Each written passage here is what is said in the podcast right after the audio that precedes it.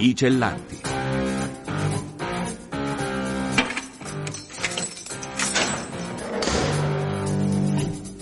Liberi di raccontare storie dal carcere.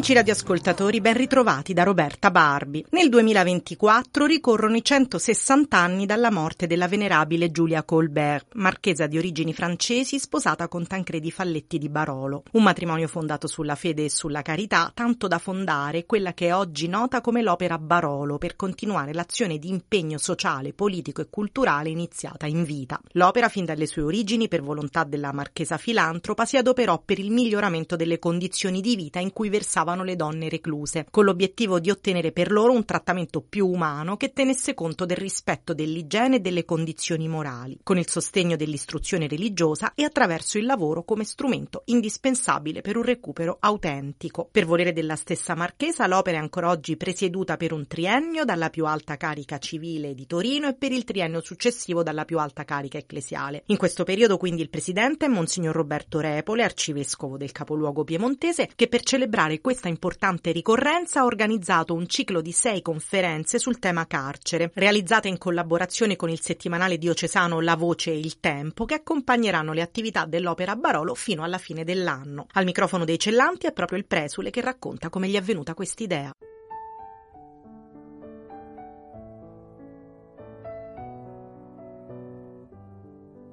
Mi è venuta perché l'Opera Barolo è impegnata da molti anni in una attività nei confronti dei più fragili, per volere appunto della Marchesa, e quindi facendo anche delle attività caritative come è nello stile della Chiesa torinese, anche volta alle persone che sono in carcere. Però credo che nello spirito della Marchesa di Barolo sia interessante anche recuperare la dimensione della carità culturale, intellettuale, cioè far conoscere le problematiche problematiche che sono connesse al mondo carcerario, a chi lavora lì dentro, a tutti coloro che in qualche modo hanno a che fare con quel mondo, anche come giudici tenuti a fare quello che è possibile della giustizia umana. Credo che sia interessante e indispensabile approfondire diversi temi, anche perché la mia sensazione è che il carcere sia una parte di città città che viene negata spesso dalla città. Mi ha colpito moltissimo il fatto che tanti luoghi in cui si è chiesto a dei bambini di disegnare la città di Torino, tutto viene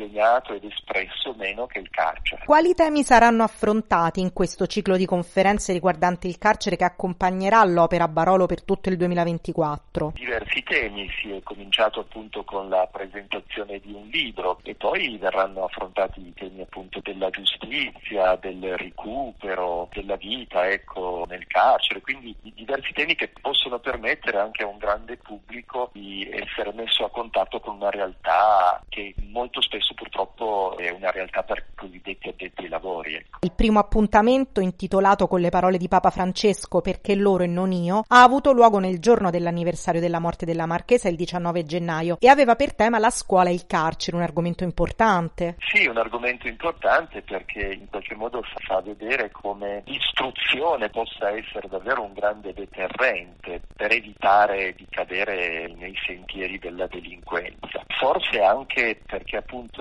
la scuola è quel luogo in cui si imparano delle parole e si impara a, a dare un nome alle cose, anche a, a, sviluppare dei pensieri e tutto questo può essere utile non soltanto per chi attraverso la scuola può evitare il carcere, ma anche per chi per una grazia non subisce quel destino ma deve avere delle parole, deve avere dei pensieri per affrontare ecco, in maniera umana, in maniera civile, in maniera misericordiosa la realtà di coloro che sono dall'altra parte delle sbarre. Tra le azioni originali dell'opera volute dalla stessa Marchesa c'era il miglioramento delle condizioni di vita delle donne detenute, tanto che l'attuale cittadella della solidarietà in Borgodora 200 anni fa ospitava il rifugio, una casa d'accoglienza appunto per le donne che una volta scarcerate tornavano in società senza ricevere alcun aiuto per il reinserimento. Oggi cos'è cambiato rispetto ad allora? Sono cambiate molte cose, per certi aspetti non ne sono cambiate tantissime, certo non viviamo più quei tempi lì, però la dimensione del recupero di chi esce dal carcere è una dimensione che continua ad essere fortemente drammatica. Anche in questo senso credo che dobbiamo interessarci un po' tutti di questa realtà per cogliere che la libertà piena per le persone che hanno dovuto attraversare un tempo nel carcere avviene quando si è riconsegnati a una dignità e dunque con tutto un percorso che deve essere fatto anche al di fuori del carcere. Credo che in questo dobbiamo sentirci tutti impegnati come società civile ma anche come Chiesa ad offrire delle nuove possibilità soprattutto alle donne che escono dal carcere. La Marchesa di Barolo nella sua epoca aveva già compreso che il lavoro è lo strumento principale per un autentico recupero delle persone e per agevolarne il ritorno in società. Com'è a Torino la situazione in questo senso? In questo tempo direi che è abbastanza critica, nel senso che la nostra città è una città in profonda trasformazione. Abbiamo l'idea di una Torino industriale, certamente l'industria che ha ancora il suo peso, ma non possiamo negarci che, che sono avvenuti dei cambiamenti davvero radicali. Certamente la questione lavorativa lavorativa è una questione centrale per la nostra città e lo è anche pensando appunto a delle persone che uscendo dal carcere possono avere dignità soltanto se hanno un lavoro, ecco come tutti. Lei è pastore di tutti i cittadini, quelli liberi e quelli privati della libertà, che sappiamo va spesso a trovare come in occasione dello scorso Natale. Che parole di speranza portare a chi si trova in questa condizione? Ma a me pare che una parola di, di speranza venga dal dire che non coincidiamo con i nostri errori, non coincidiamo con i nostri peccati, siamo sempre più grandi dei nostri errori dei nostri peccati e quindi che insomma se il carcere può essere una bella occasione nella misura in cui funziona funziona per ripensare a ciò che abbiamo compiuto, magari anche alla drammaticità di ciò che abbiamo compiuto, deve essere proprio per questo una grande occasione per guardare al futuro e, e guardare a quello che possiamo essere e possiamo diventare.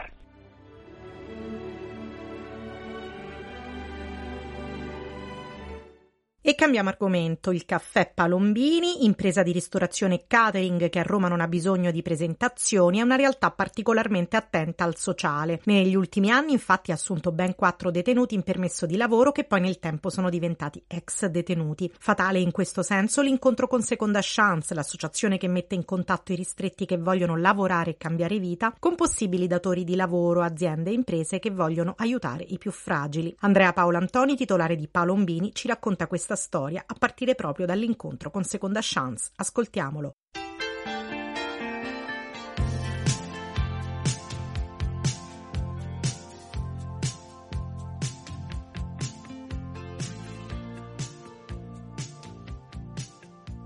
L'incontro in Sonda Chance è stato quasi casuale, Flavia Filippi, la direttrice di Sonda Chance, è un'amica di famiglia ormai, e l'abbiamo incontrata casualmente io un giorno di mio padre al Maxi, dove anche lì abbiamo un'attività ristorativa e ci ha parlato di questo progetto. Era un periodo in cui si avevano moltissime difficoltà a reperire personale per la ristorazione perché parliamo subito di un periodo post-Covid. Questo progetto, al di là della sua utilità sociale, era un qualcosa che in quel momento ci faceva comodo dal punto di vista anche imprenditoriale. Attualmente da voi quanti ristretti lavorano e che cosa fanno concretamente? Di cosa si occupano? Noi al momento non abbiamo detenuti in essere, abbiamo un ex detenuto e un altro che una volta che ha finito il suo periodo di isolamento o prigione ha preferito scegliere un'altra strada e abbiamo fatto in questo momento richiesta per altre due persone che dovrebbero arrivare entro la fine di febbraio se tutto va bene. Come funziona la selezione? Che differenze trova rispetto alle selezioni cui era abituato con i candidati liberi? Una vera differenza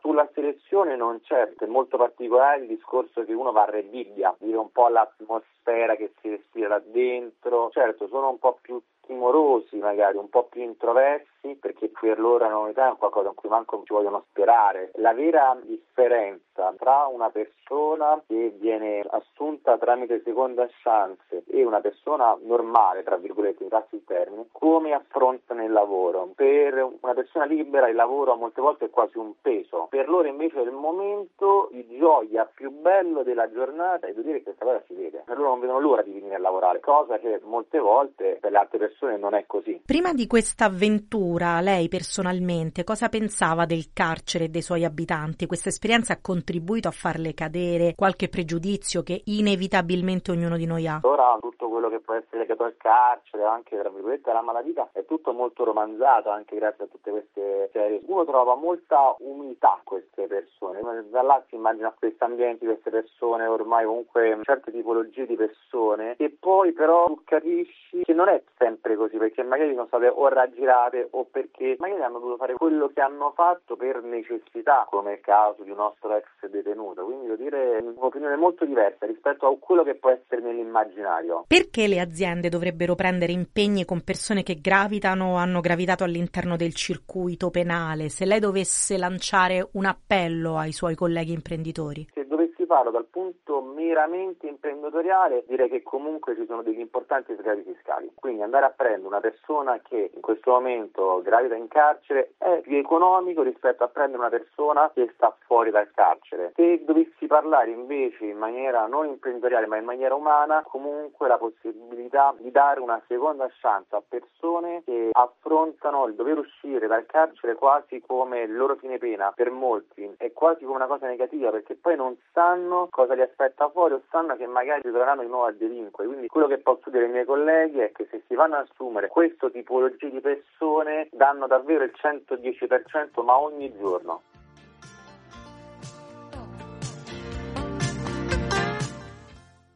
Ed ora ascoltiamo l'altra metà del cielo. Dopo il datore di lavoro, anche un lavoratore, ex detenuto del carcere romano di Rebibbia, assunto grazie all'intermediazione di Seconda Chance. Pietro Sabelli ci racconta da quanto tempo lavora da Palombini e come si trova.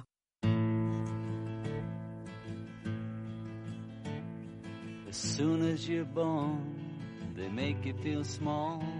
Eh, da circa due anni e mi trovo benissimo perché mi hanno accolto subito bene, come uno di famiglia, come altre persone dipendenti già vecchi che ci sono qua, mi hanno trattato sempre bene dall'inizio ed è il mio primo vero lavoro che ho da 50 anni. Quanto tempo ha passato nel carcere di Rebibbia prima che le venisse data l'opportunità di lavorare da qualche parte? E dopo un paio d'anni e mezzo perché c'è una certa gradatoria, si deve rispettare. Chi ha più figli, chi ha più anni da fare, più o meno è così. In base alla sua esperienza, quanti detenuti si trovano nella condizione in cui si trovava lei? Ci sono occasioni di lavoro che non vengono colte o sono sempre più scarse rispetto a chi vorrebbe mettersi in gioco? Insomma, in carcere è maggiore la domanda o l'offerta di lavoro? La domanda, sicuramente la domanda. Qua per esempio ne dovrebbero arrivare altri due, ma sono tre mesi che l'azienda aspetta altri due detenuti, perché diciamo che il Tribunale di Sorveglianza è un po' lento. Hanno fatto i colloqui all'inizio di novembre. Il carcere, secondo la Costituzione italiana, è anche una realtà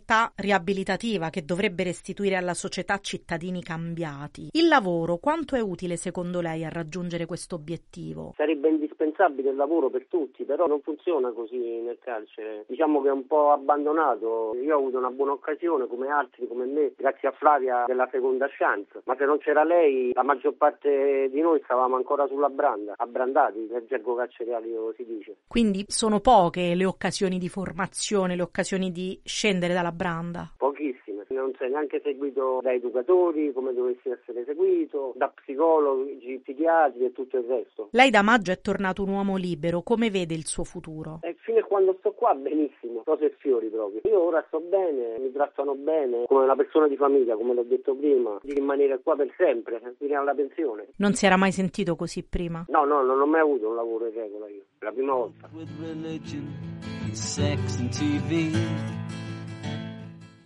E parliamo ancora di lavoro, ma andiamo a Cuneo perché nella casa circondariale del Cerialdo prenderà il via Liberi di coltivare, un nuovo progetto di agricoltura sociale appena presentato. Gli attori di questa iniziativa sono Join Fruit, organizzazione locale di produttori ortofrutticoli, e Open Baladen Cuneo, una realtà che ben conosce il mondo del carcere perché attraverso la cooperativa Panatè gestisce da tempo laboratori di panificazione in più istituti di pena piemontesi. Anche per questo progetto le attività saranno per i detenuti un'occasione di formazione che in futuro una volta fuori potranno spendere nel mondo del lavoro per ottenere contratti con regolari retribuzioni. Elio Parola, socio di Open Baladen, ci racconta com'è nata quest'idea.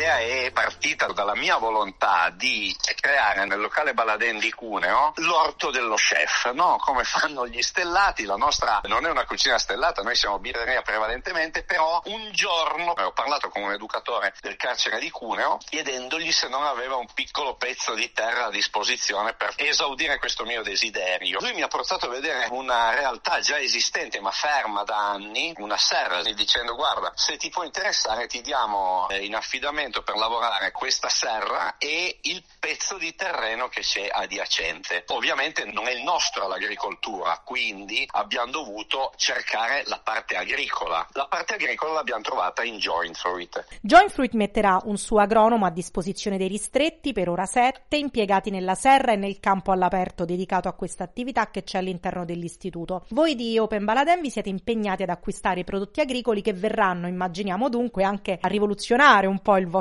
menù. Quali saranno nel concreto questi prodotti? Diciamo che noi abbiamo una serie di prodotti per la tipologia di locale che rappresentiamo che vanno per la maggiore. Cito ad esempio i pomodori, il lattughino o gli altri tipi di insalata, ma facciamo anche le pause pranzo, quindi qualsiasi tipologia di vegetale per noi fondamentalmente va bene. Per facilitare la vita a noi e all'istituzione carceraria probabilmente faremo non troppe varietà ma un po' più di coltivazione allargata, ma comunque arrivando a produrre, io credo, una decina di tipologie di prodotti che andranno dalle zucchine all'insalata, al pomodoro, alle patate, le carote, i mirtilli e lamponi, fino ad arrivare a coltivazioni che esplorano nell'autunno, vedi la zucca. In un territorio fortemente votato alla produzione agricola, liberi di coltivare può diventare anche un'occasione di formazione lavorativa. Perché secondo lei il lavoro nei campi è particolarmente adatto alla popolazione detenuta e quanto è importante in questo contesto anche l'elemento sostenibilità ambientale? C'è il fatto che il lavoro nei campi è un lavoro all'aria aperta, che è quello che viene oggi maggiormente negato alla popolazione detenuta. Lo stare fuori è secondo me un valore aggiunto. Oltre a questo, il lavoro all'aria aperta è ancora in una realtà che sembra grande perché mille metri uno dice vabbè un grande orto, in una realtà agricola locale inesistente, cioè molto piccola, no? che noi non avremo meccanizzazione. Imparare l'utilizzo l'utilizzo delle proprie mani per far nascere, per seminare, vedere la piantina che cresce e porta il frutto alla fine è secondo me un valore aggiunto. Il carcere del Cerialdo è una struttura con sezioni di alta e ora anche media sicurezza, che ospita tra gli altri 45 detenuti in regime di 41 bis. Come coniugare queste normative con il lavoro, principale strumento di inclusione? Questa è una domanda tecnica che non mi tocca tantissimo, tra l'altro il 41 bis affaccia sulla nostra serra, peccato che non la possono vedere, però affaccia sull'appezzamento appezzamento. Per la scelta dei detenuti che lavorano da noi ci siamo ovviamente rivolti all'istituzione carceraria. Voi come azienda vi siete impegnati con questo progetto anche ad occuparvi del reinserimento sociale e lavorativo dei vostri detenuti una volta che saranno arrivati al fine pena. Che futuro vede per loro in particolare nella vostra realtà? Intanto non è la prima volta, noi anche attualmente abbiamo un detenuto che lavora da noi nelle cucine, abbiamo avuto detenuti che all'interno dell'istituzione carceraria hanno frequentato frequentato l'istituto alberghiero che è presente con una sede distaccata dell'istituto alberghiero di Droneo. Devo dirvi che dal lato imprenditoriale è un valore aggiunto non solo e meramente per una sorta di risparmio economico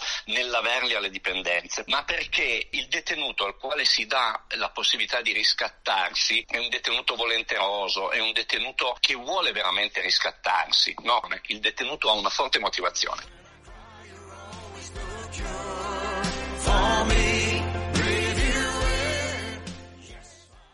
Ed ora qualche notizia in breve, è andato in scena qualche giorno fa a Re Bibbia, credo ancora nelle favole, spettacolo frutto del laboratorio di teatro terapia emozionarte che presto diventerà anche un docufilm. Eccezionalmente i detenuti attori hanno recitato accanto ai propri figli e familiari in una pièce sulla paternità reclusa che si fonda proprio sui loro racconti autobiografici. Ancora a teatro, in quello della casa di reclusione di Milano Opera si è svolto l'incontro aperto al pubblico Aula Dostoevsky Delitto e Castigo nel carcere di Opera, l'ultimo del percorso intrapreso dai detenuti agenti dell'alta e media sicurezza appartenenti al gruppo della trasgressione che ha letto e riflettuto collettivamente sul romanzo. All'incontro hanno partecipato anche studenti di giurisprudenza, magistrati e familiari di vittime di reato. Prevista un'esperienza simile nel carcere di Bollate che si intitolerà Conflitti della famiglia Karamazov. Ed ora una buona notizia che arriva dall'Olanda, dove in carcere non c'è sovraffollamento, anzi ben dieci strutture hanno chiuso per mancanza di detenuti e sono state riconvertite in centri di accoglienza per richiedenti asilo. Secondo gli esperti, questa evidente riduzione della criminalità è dovuta alla forte impronta riabilitativa che ha la detenzione in questo paese, che prevede per ogni ristretto un massiccio programma di reinserimento nella cittadinanza. E con queste notizie in breve si conclude il nostro spazio di oggi. Roberta Barbi vi saluta e vi ricorda che potete riascoltare questa puntata e tutte le precedenti collegandovi al sito www.vaticanews.va nella pagina dedicata ai cellanti Storie di vita oltre le sbarre dove troverete tutti i nostri podcast oppure scaricando la nostra app sul vostro smartphone. Appuntamento alla prossima settimana per una nuova puntata dei cellanti liberi di raccontare storie dal carcere. I cellanti.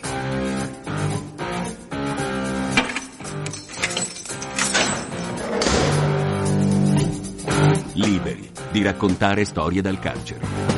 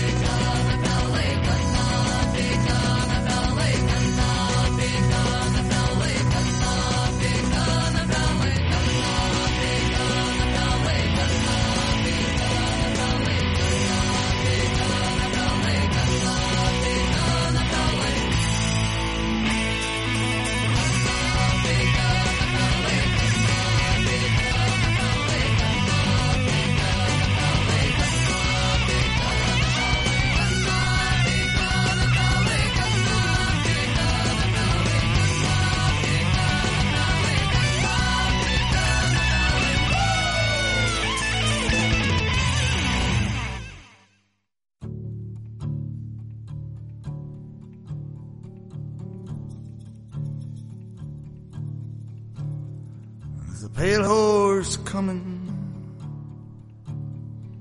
and I'm gonna ride it.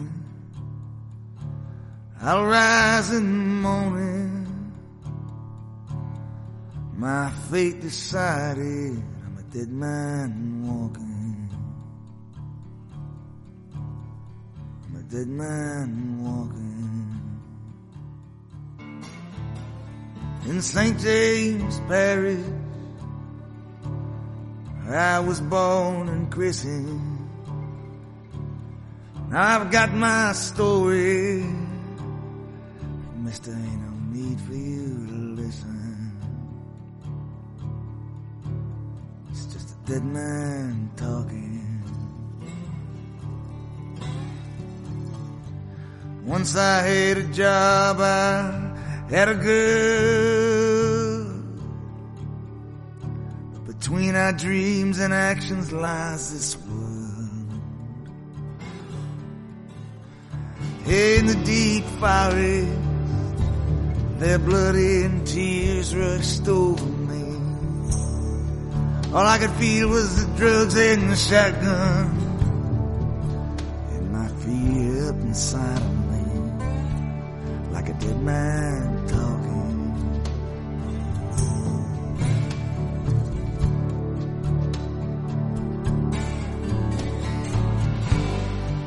Neath the summer sky, my eyes went black.